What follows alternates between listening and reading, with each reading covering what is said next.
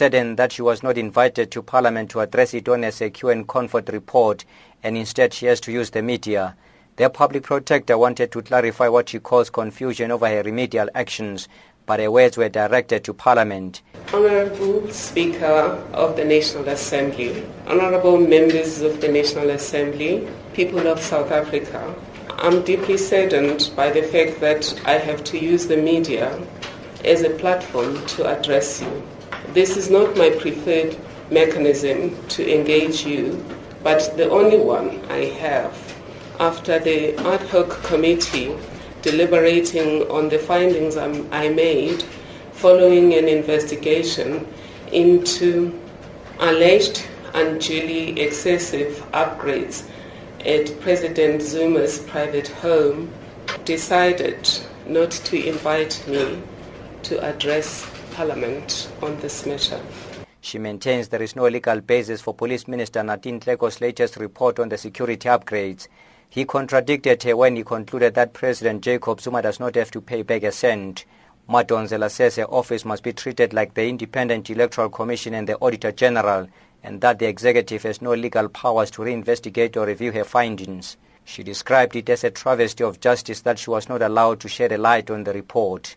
Relationship between there is no legal basis for setting up an internal executive structure to review the findings of or to reinvestigate a matter investigated or dealt with by a Chapter 9 institution. It cannot be done with the Auditor General and it cannot be done with the Electoral Commission or the others. This does not mean that the President or another institution affected by a public protector's report may not seek advice in assessing a report of a Chapter 9 institution with a view to engaging meaningfully with such a report. Madonsela also repeated that President Jacob Zuma should have acted way back in 2009 when media reports revealed cost escalation in the expenditure on the security upgrades at his home. In 2009, it was revealed that 65 million rand would be spent on the project, and today the price tag is standing at 216 million, with an extra 31 million still needed to complete the work that includes installing monitors for CCTV cameras. The public protector also denied that she has allowed herself and her office to become a political football in the battle between the ANC and some opposition parties. What is it that I've done that makes me or my office a political football? None of these investigations were our own initiatives except the ones on what we refer to as service failure, alleged abuse of state resources or malfeasance. We haven't pursued this on our own. In terms of the Executive Members Ethics Act, only members of Parliament may report a matter to the public. I didn't make that decision. The architects of our democracy made that decision. And it has been members of the opposition and members of the governing party that have submitted complaints to us. Madonsela has warned that there is a worrying trend of officials defying her office as the bickering around Nkandla continues.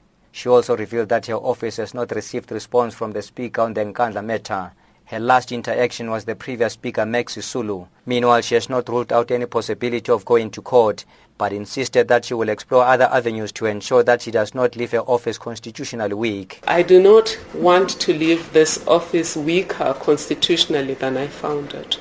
That's one of the reasons why I have called you here today, because what's happening is not in line with the Constitution and is not in line with the law. But will I go to court? I will go under extreme circumstances to court because I believe that the people of South Africa have to protect this office. If the people of South Africa feel that the constitution is being trampled on, let the people do something about it. I do know that there's a group that is marching, and I've given them my blessing insofar as they've included protection of this office.